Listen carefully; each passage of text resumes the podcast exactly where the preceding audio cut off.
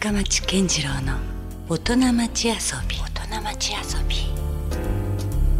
さあ、えー今夜遊びに来ていただいているのはビーザボイスのお二人、えー鈴木俊二さんと和田純子さんです。よろしくお願いします。よろしくお願いします。まあお久しぶりっていう感じですよね。はい。まあなんだかんだねそのビーザボイスとしての活動ももうなんか福岡で定着してきた感がないですか？そうですかね。うん。まだまだ友達いっぱい欲しいですけどね。いやだからそのちょっと面白いのがあのもともとお二人って東京ご出身ですよね。はい。そうです。でよ要はその福岡にはまあ言ってしまえば縁もゆかりもなかったそうですね。ところに移住してこられたという。はいできっかけが例のあの東日本大震災とはいはいいうことでしたけども、はい。まあこれもういきなり根本的な話なんですけど、まあ、なぜにその時に福岡を選んだっていうか。福岡でも、うんあの新血縁的な縁はないんですけど、ライブツアーではすごくよく来ていて、うんでやっぱりご飯も美味しいし、はいすごくいいところで一回住みたいなっていう妄想は結構してたんだよね。あそのツアーでいろいろ全国回ってる中でも。そうですね。うんそうそうそうそうそう。いろんなとこ行ったけどやっぱ福岡すごく良くて、うんまあちょっとそういうことを一回考えたこともあったので、うんうん。あこれはちょっとうん。行っちゃうみたいな、おう。あのまあ子供が生まれたてで震災が起きて、うん。でもなんかそう思っていくよりも、うん。ちょっとこう旅っていうか冒険じゃないけど、うん。行きたかったところに、うん。こんなことがなかったらなかなか東京から出ようと思わなかったので、うん。なんかいい機会かもしれないと思って、うんあのむしろちょっとワクワクしながらより楽しめそうなた場所。楽しめそうな場所、うん。ご飯も美味しくて環境も良くて、ネットで調べ始めたら結構ワクワクしてきちゃって。えちょっとそのでもほら僕ってまあもともとネイティブというかね行ってみたらもう福岡をほぼまあ一時学生の間に東京行ってたぐらいでほとんどずっと福岡にいるからそのもう今となっては何が良くてとかもう そんなにこう体感してないというか。うん、どうどうだったんですか？その福岡があここやっぱいいなって思う部分って。いややっぱりご飯が美味しいのが大きいのと、うん。魚とかね。私もともとあんまりお刺身好きじゃないんですけおど東京で食べてたからだったんだなと思って。全然こっちでやっぱ美味しいし、うん。とかそういうのもあるし。食べ物やっぱ大事ですよね。食べ物やっぱ日常的的に、うん、毎日のことだしね。そう、うん。その移住する前に最初に印象がすごく強かったのは、うん。空気がすごいこう澄んでるというかうん。気の,、気の流れっていうかなんか街中なのうに、ん。なんかね透明感があるっていうか、その話はしたことを覚えてるんですけど、もしかしたら空気が本当に綺麗かどうかわかんないんだけど、うんうんなんかすごく流れがす良くて、うん。すっきりしてて気持ちいいなと思ったのがすごく最初の印象で。でその直感的にまあそこで福岡いいんじゃないかという思いがあっそうてですね、そうそうそうそう。でまあ友達もいたし、うん。来ればとか言ってくれる人もいたし、うん。でまあご飯も美味しいし、うん。そうあのやっぱ野菜とかこう農作うん物も近くで採れたものが食べれるじゃないですか、うん。なんかそういうのは子育てする場所としても。その環境としてはやっぱいいですよね。でまあ自子育てのね。然があってね海があって温泉山がもあるしね。温泉があうって、んやっぱそれでもそれは今も変わらないですよね。いいところ福岡のいいところとして、でなんだかんだでも10年以上うん。経つじゃないですか。はい、こう住み心地の良さっていう意味ではうん。思った通り、うんうん。全く。てかむしろ森に深く最近森に通ってねその辺もちょっと後でいろいろお伺いしたいところでもあるんだけれども。ただなんかよりいいところを知ってきたうん。かもしれないですね深くもうね地震でいろいろ今度は探索が始まりますもんね。そうですねそうそうそう中でもね。うん。で行ってみて最初は結構行き来をしたんですよね。うん行って帰って行って帰って。はいはいそうすると東京は東京でチカチカするし、うん。帰ってくるともうあの高速バスでうん。空港から帰るともう空が広くて、うんうん。もうそれはそれでチカチカして。その行ったり来たりがすごく刺激的で、うん。あのね。うん。まあそんな中ねでもやっぱその当然あの曲なんかも作っていくわけだからやっぱ変わっていきました？そのなんかうん。そういう曲作りのあり方とか変わっそこで表現することとか。うん。だいぶ変わりましたね。うなんかもともとこうありたいっていうのが強くあるわけでもないので、ん。流動的にうん。その時々って感じですけど、うん。うん。今はじゃあ特にもうその制作に関してのその不都合は全くないぐらいな感じですか？全くなくはないけど、うん。まあある意味ペースはできてきたし、うん。なんかまあそれはそれで最近私ソロ活動をしていて、はい。なんか思ってもない展開昔にしてみたらですけど、なんかまあ一人二人で移住あの例えばどっかツアーしようと思ったらうん。家族になっちゃうんですよね。うん。4人で飛行機代取らなきゃいけないともう成り立たなくなるからうんうん。私一人だったらフットワーク軽くいろいろいけるから。まあ誰かと一緒にやったりとかでも、うん。じゃあ自分が弾ければいいやと思って、うん。コロナの間とかずっと練習してうん最近ツ,、ツアーっていうか一人でまだ修行中なんですけうんど、うんうん。一人活動もやっていてあなるほど。でまあ俊二君はね打ち込みとか、うん。どっちかっていうとそういう外に出ていくよりはうん。構築していく型なのうで、んうん。まあなんか何でもかんでも一緒にやんなくてもいいかなと思っていて、うん。そういう展開はなんか思ってなかったことだけど、うん。まあ面白いそれなりに楽しめながらやれてるというか、状況に応じて。うん。なんかずっとうん。昔から結構卓録でやってたんですよ、うんもう最初はデビューした時はすごい立派なスタジオでやらせてもらって、でそれですごいいろんな経験をして、うん。で結構早い時期にその家で作るカンパケするっていうのをずっとやってたので、うん。だんだん機材もそういう整ってきてるタイミングでもあった。どんどん安くなってきてやりやすいっていうね。もうずっと昔からやってたので、うん。でさらに最近そのもうちょっと充実させたりとかしてて、そうするともう本当に家で完結させるっていうのが本当にできるようになったし、うん。うん。で作ったら出すっていうのももううん。ネットでできるようになっちゃったし、うんうんだからどんどんやりやすくなってるなっていうか、うん。場所が関係なくうん。感じてますけどなるね。ほどね。いやそんな中ですよ。もう間もなくにはなるんでしょうけど10年ぶり？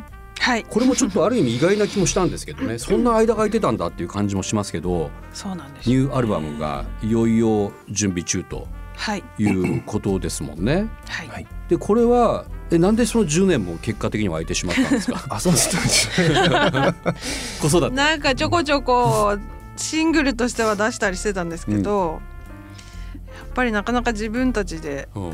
の力だけでまとめ今までなんこう誰かしらレーベルだったりとか、まあ、お大人じゃないけどこうき会社組織っぽいグループでうん作ってたので、うん。今回初めて全部自分たちでやってるんですけど、なんかそうするとこう 難しいですね。だからまあ自分たちのタイミングでやればいいっていうのはもちろんあるんだろうけどでも結構そのその10年空けるっていうのもなかなか大変勇気がいるじゃないですか。忘れられるじゃないですか下手したら、本当ですよね。うん。まあ、ライブがねずっとその一方では続いてたとは思うんですけど、うそううん。いやまあまあもうねだからもうギリギリですよね。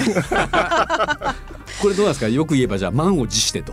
いやもう満を持して以外の何もうん。何でもないです。まあでも今10年その時々うのん。曲、曲はもう作ってたので、うんうん。10年分の音楽がは私たちの時間が入っている感じだからもう本当言ったらこれってもう福岡生活が詰まってるわけですす。よね。本当に。前回がうん2012年にリリースしたんですけどうん。2011年に移住してうんリリースしてからのもうは移住してすぐそこからのうん。10年間分なので、うん。まさに福岡でベースに、まあ、うんいろいろ行き来しながらつ作ってきた音楽って感じですね。ねタイトルもシンプルに「アンドナウト」はい、そして今みたいな。そうですね。これなんか思いはあるんですか？このタイトルに関しては。まあその10年間っていうのと、うん。あと「アンドナウって「さてと」みたいな、うん。じゃあどうしようかみたいな、うん。あのー使い方をするらしいんですけど、そして今っていうよりもなんかこう、うん。ささてと？う んさ接続詞的な。さあうん。さあさあじゃあどうしましょうかみたいな。みたいだから多分そんな感じがあるみたいで、な。うんうん。まあいすごくこう個人的な思いで言うと、うん。その移住から、うん。今すごくすっきりしていて、うん。やっとなんかこう、まあ、若干病んでたうん。半分以上病んでうん子供が生まれて、はい。すごくいろんな責任感だったりとか、うん。社会に対する意識が高まっ嫌顔に高まってしまって、あのーもやもやもやもやしして、先が見えない暗い気持ちだったんですけど、うん。それが、まあ、たまたま油山の近くに今住んでいて、自然の近くで 日常的にこう森とか入って誰もいないところで深呼吸とかするようになって、うん。すごくこう大きい視点になれたんですよね。うん自分がその地球の一部であるみたいなは自然と触れていく中で。いうん。ですごくこう冷静にその状態をもうちょっと俯瞰してうん。見れるようになってきて、うん。でさてとみたいな。一応こうゼロに戻れたかなと思ってけんすごく元気に今なったのでことについ最近気づいたんですけど。なるほど。なのでさてとまあようやくじゃあここからまた次のステージがうん幕開けみたいな、そんな思いもあるんですね。そんな気持ちが入ってますね。なんかあれですよね、まあ、僕ももちろん前からあのビーザボイスはあの、ね、ライブも拝見させてもらってるし音楽は聴いてるのであのまあなんて言うんだろうこうちょっとオーガニックなソウルというかね、はいそういうテイストをすごく感じるんですよねあ。りがとうござい。でよりなんかだからそのナチュラル感みたいなものがね、うん、いよいよこう爆発してきてるのかなっていうか そんな気さえちょっとしてるんですけど。はい。このビーザボイスというねそのユニットのことに関してもっとこうそもそも的な話も聞きたいんですけど、はいどういう経緯で2人は出会ってけ結成したんですか、もともとはあの同じ大学に通っていて、で僕がたまたま友達の個展に行ったんですようんあの展示してる絵の。とこに絵の絵うん。の友達がイラストを描いて。でそこに行ったら音楽がかかってて、うんうん。でその曲が気になったんですよ。うん。でその後に突然あの文化祭のバンドでちょっとギターの人がいないから、うん。あの手伝ってくれないって言われて。リハーサルでね、そうそうそうそうリハだけね。うんでいいよってうんうん。言ったらうん。その時聴いた曲をやってたんですよ。うん。でそれが純子さん作った曲ではい「ああそうなんだこれすごいいいよね」って思って、なんかオリジナルのに知ってるって言われてびっくりしておう知ってるわけないじゃんと思って その学生がただ作ったデモテープさ聞いてたとこそうそこで。う。んうんうん。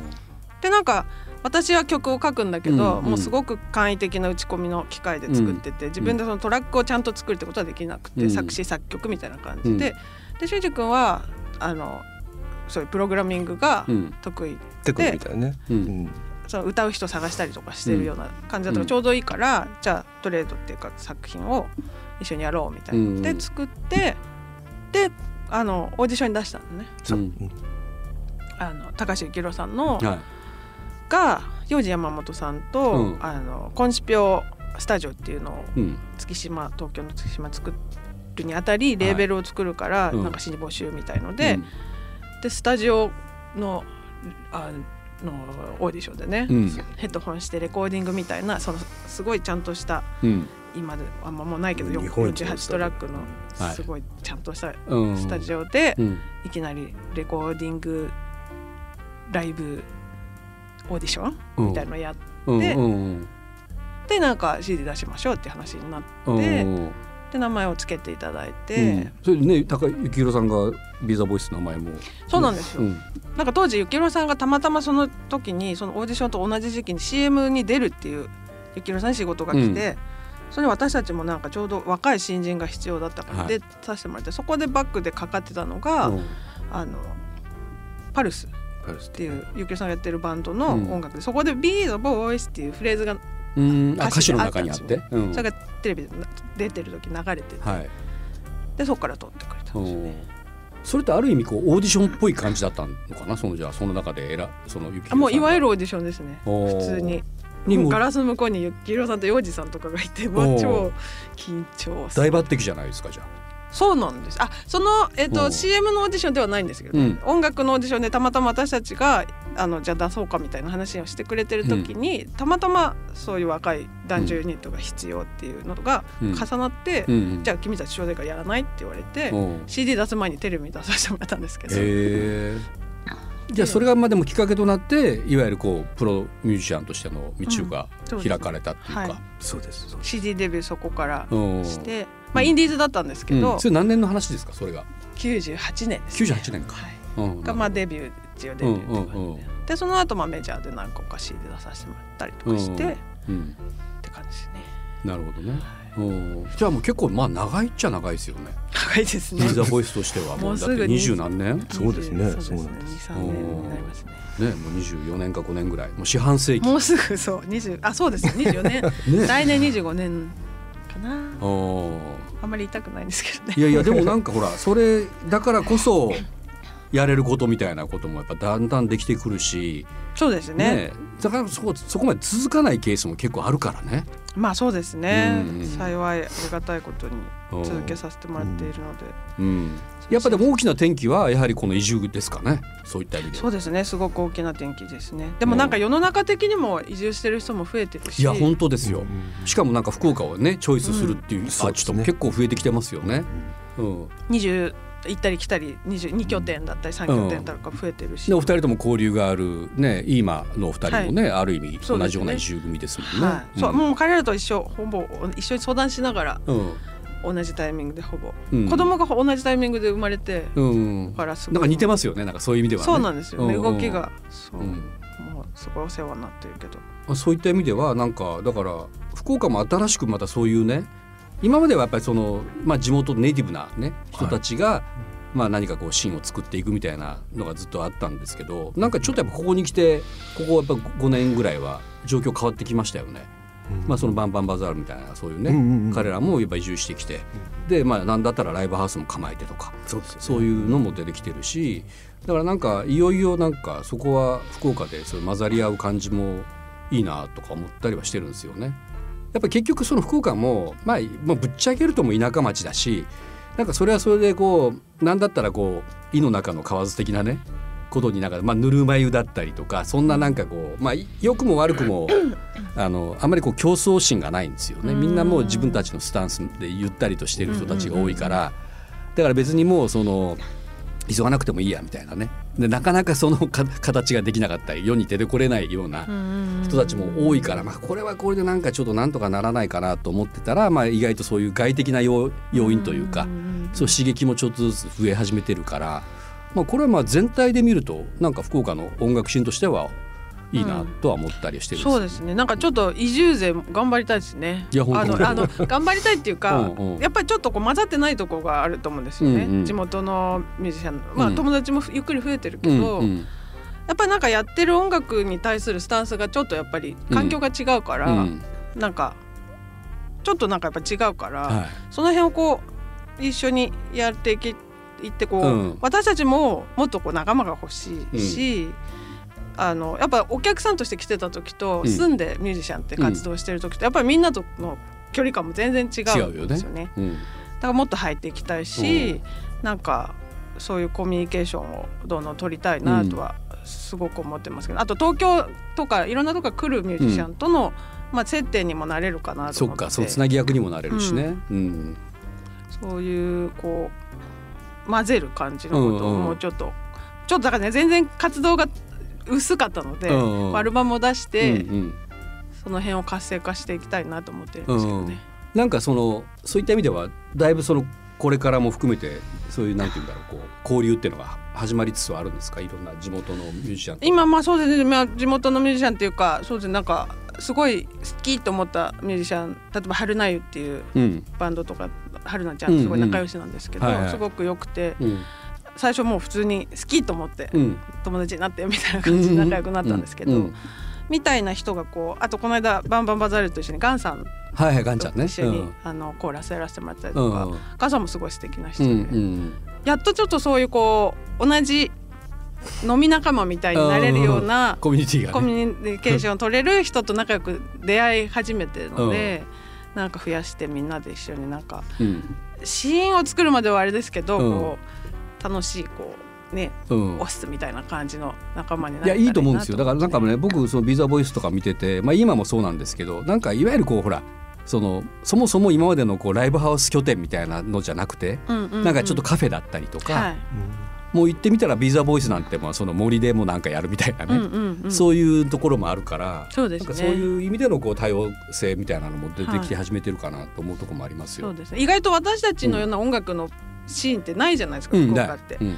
だからなんか割と来るとかこっち住んでみたら、うん。居場所が意外とないなって思ってる部分もあるんですけど、うん。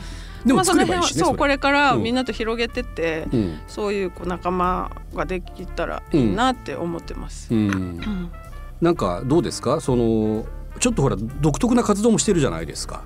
あのナイレソング。あはい。なんかそのいわゆるこうその人の名前を入れて歌を作るみたいな。そうなんですよね、うん。これはもう本当移住してしなかったら思いつかなかったと思うんですけど、うんうん。そのクライクライアントと仕事をするっていうことを CM でいろいろうん。やらせてもらっててクライアントっていうかまあ制作会社の人からいまあ、オファーろいろされが来て来てこういうテーマで曲を作ってもらえないかみたいなことですよね。そうですうん。でそれを、うん。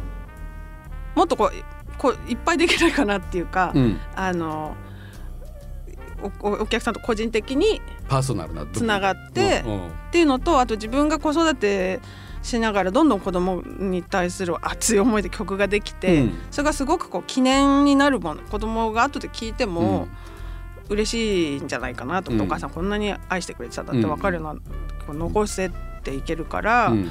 それをなんかお母さんいみんな音楽やらない人たちとも共有できたら、うん。その音楽がきっかけで親子の絆が、まあ、すごい時間が経った時とかに、うん。あのより深まるようなことができるかもしれないなと思って、なんかその2つで仕事を増やしたいっていうのと自分が子育てしてたっていうのうん。が重なってで直接その依頼を受けて。それはどういうふうに依頼できるんですか？その。えー、とネットから、まあ、あ知ってもらうのがまだね最初なんですけどどうやって知ってもらうかって感じですけど、なんかでね、まあ、ネットからあのあなただけの要するにオリジナルソングを作りませんか的な？そうです。まあ曲はもうあるんですけど、うんうん。そこに誕生日とか名前とかあとうんお父さんお母さんの気持ちなんかメッセージだったりとか、うんうんあとなんだた名前あと声うんお子さんの声を入れたりとかして、あので歌自体はお親がお母さんたちがこんなに大好きだよっていうのを歌ってる曲なんですけど、うん。だからその曲で聴いたらあいい曲だなって普通に一般的に思ううん。ところに声があ名前が入っうんうん。てよりパーソナルなものになるみたいな感じでそのデータをネット上でもらって、うん。あの作るって感じ。どのくらい作ったんですかじゃあ？何人分ぐらい？多分200 200はいってない？結構いやもっとええうん。なかなかですね。そうだうんね一時期すごい頑張って百貨店で立ってあうん。の作りますとか言ったりそれは主にじゃあそのなんていうんだろうその人が例えばその子供さんがいて、はい。その子供に何か作ってあげたいとかっていうそんなところから始まるのかな？そうですね。まあ子供が生まれてきて、うん。その記念にプレゼントみたいな形、うん。出産祝いで使ってくださる方もいるし、うん。お母さんお父さんが子供にっていうのもあるし、うん。お父さんがやっと不妊治療して、うん。やっと子供ができて本当に2人でよかったって言ってるところにこっそりお父さん、お父さんっていうか旦那さんがうん。奥さんにみたいなパターンとか、そういうストーリーも多少反映させるんですか？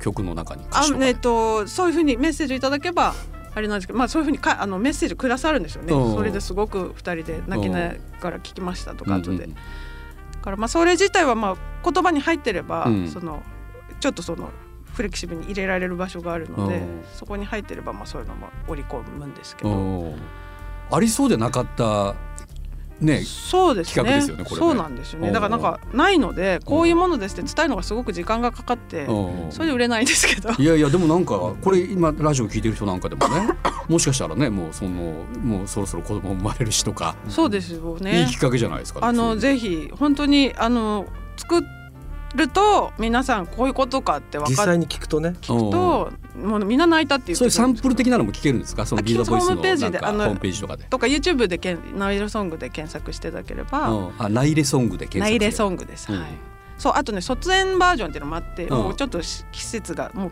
ドンピシャすぎて今作れないかもしれないですけど、うん。あのクラスのクラそれはまた違う曲で、うん。子供が成長していくのを大人が寂しいけど嬉しいみたいな歌詞のところに、うん。子供のそのクラスのこの名前全部入れて、うん。園の名前とか入れておめでとうとかありがとうとかいうのを入れて、あの卒園記念ソングうんとして作りますっていうのもなんかみんな残すんですよね。なんかアルバムとか卒園の時って、まあ卒業でもいいんですけど。まあ、そもそもアルバムとか作るしね。そうそうそうそうそう、んんんそれのまあビデオとか作ったりするじゃないですか、それのもうオリジナルで名前みんな名前が入ってる音楽みたいな、っていう形でもやっていろいろなんか広げていけそうなぐらいな。そうなんですよ、ね還暦にアレンジしておじいちゃんにプレゼントする人とかもいたりとか。ね子供だけに限らないですよね。そうなんですよ。うんそれはもうなんか特注じゃないですけど、うん。言われたらもう結構もう何でも受けるようにして。オーダーメイド的な。オーダーメイドも同じ値段で 歌詞をだいぶ変えますけど、うんおじいちゃんだったりとかすると、うん面白いからそういうのはやってます。いやすごいそれ面白いと思う。なんか引き続きねそれはそれはでなんかやってきてほしいなと思いますけど、はいよろしくお願いします、まあじゃあそれはビーザボイスのね、ホームページを、まあ、あるいはナイルソングで検索をしてもらったらたどり着けるということですね。えーまあ約5月ぐらいですか？に次のアルバムがリリースされるというね、はい5月あたりです。10年ぶはい。ちょっといよいよなんかこれ福岡生活が直結しているようなテーマなのかなとも思わないでもないんですけど。はい。これはどんな曲でしょうか？これはまあ私最近すごい私個人なんですけど森にハマっていて。結構毎日のように行ってるんですか？毎日のように行くんですか？一時期最近行け,、まあ、行けてない時期もあるけど毎日行く時は毎日、それはもうなんか何？そのあのなんだこうトレッキングじゃないけどそんなハードな感じでもなく散歩ぐらいな感覚で、そうですねそうですね。うん結構でも山登りしてるんでしょ？日によってちょっと行っちゃおうかなっていう時はえでも 油山全部登るとすごい大変だからいやまあまあですもんね途中まで。でとかですけど うんでもまあ10分15分ちょっと登るそれ一人で行くの？二人じゃなくてそれ一人です一人です。うんなるほどでまあどっちかっていうともう私の応接間って呼んでる場所があって 応接間。勝手に。森の中に。市の市の所有地とかだと思うんですけど うちの応接間って呼んでるあるスペースがあってそこちょっと道からそれたところなんですけうど人が来るとそこへお通しするんですけど東京とかから来ると。そこで、うんあのもう私のこういろいろ染みついてる場所があって、うん念がそこいつもなんかめ瞑想したりとかそれキャンプとかじゃないんですよね要は、キャンプとうん森私のそう思ってる森ちょっと別なんですよね、うんそのアウトドア活動ではなくて、自分が森になる自分がなるそっかもう入っていくんじゃなくてそうその日常人間の生活を森にも森というか自然に持ち込むのがアウトドアだと思うんですね、うん。基本的には。まあその中でいろいろ体験するもちろんすると思うんですけど、じゃなくてもう本当に裸だから猿の時代っていうのは猿だったからなんですけど、うんうん。私たちがその存在としてうん自然の一部うんであるっていうことをうん。日常的に通ってたら感じられるようになったんですよね、うん。肌で。うん。それはもうなんかいろんな世界のいろんなところで言葉になってる、うん。あの仏教だったりとか、うんうん。そう修行僧も結構その境地に近いと思いますよね。とかなんかハワイのなんとかほぼほぼなんかうんごめんなさいとかいとかね。いろいろ多分全部同じような人間動物として感覚をこういろんな形で言葉にしてるんだと思うんですけど、うん。そういうのをすごく身近うん。に本当に油山でうん。感じられるようにまあいろんな情報も後押しインド哲学されてるけど、でなんかこう安心したんですけど、うん。若干まだ待たなければいけないですけどあと2か月後ぐらいですか？この10年ぶりのニューアルバムはい「&Now」まあまあただでさえ10年間待たされてるのに もまだまだ出ないんかいみたいなとこもありますけど。そうですね、うん。もうちょっと。どどういうリリースのありあり方なんですか？これ。あの何かフィジカル的なパッケージものなのか配信でっていう、どどういうあのどっちも考えてるんですけど、うんうん。パッケージをちょっといろいろ考えてて、うんあのまだまだちょっと考え中途中ではあるんですけど、うん。普通に CD ジャケットにするともう CD の意味合いってすごく難しいじゃないですか、もううんうん。データでもいいいわけだし、うんうんわざわざ CD にする意味があまりないので、うん。まあ、CD にはするんです、うん。とはいえみんな CD は欲しいって言ってくれるから、ちょっとまあパッケージをいしなイレギュラーな形うで、ん。印刷物入れたりとかステッカー入れたりとかこう袋に入れてこうちょっとこだこだわったような形ちょっと福袋じゃないけど、うん。なんだろうな楽しいちうんょっと開けたらワクワクするかなぐらいのパッケージが欲しくなるかなっていう感じのものには今したいなと思って。それも準備中。準備してます、森の写真入れたりとかしようかなと。まあ入るであろうなとは僕もうすうす 思ってはいましたけど。誰もがね思いますね。なんなら葉っぱとかそういうなんか別なものも入ってきてそれいいですね。葉っぱ入れようかな。うん、なんかそんな記載してますけどね。はいうん、なそういるほど。まあ、まうのをちょっと考えてます、あ、それも楽しみですけどね。はい。でとさっきのまあ配信と配信と配信とね。はい。うん、まあ、それはまあ、5月。えっ、と、まだは日にちまでははっきりしてないので、はい。この辺を詳しく知るためには、はい。えービーザボイスのホームページあるいは SNS はい。でチェック。はい。で、先ほどのちょっと内入れソングもそういうところからはい。わかるというとあこのろですよね。そうですね。SNS、インスタ、うんフェイスブックにもアカウントがあるし、あと YouTube にはいもチャンネルがあるので、うんあのそこでインスあのナイレソングのだったり新しい曲とかもいろい。ろ聞いていただけるので、うんチェックしてみてください。わかりました。じゃあ引き続きねまた来週もあのゲストあはいの二人でお願いします。よろしくお願いします。お願いしますということで今夜のゲストはビーザボイスから、えー、鈴木俊一さんそして和田純子さんでした。ありがとうございましたありがとう。ございました。Love FM Podcast. ラブ f m のホームページではポッドキャストを配信中スマートフォンやオーディオプレイヤーを使えばいつでもどこでもラブ f m が楽しめますラブ FM.co.jp にアクセスしてくださいね Love FM Podcast.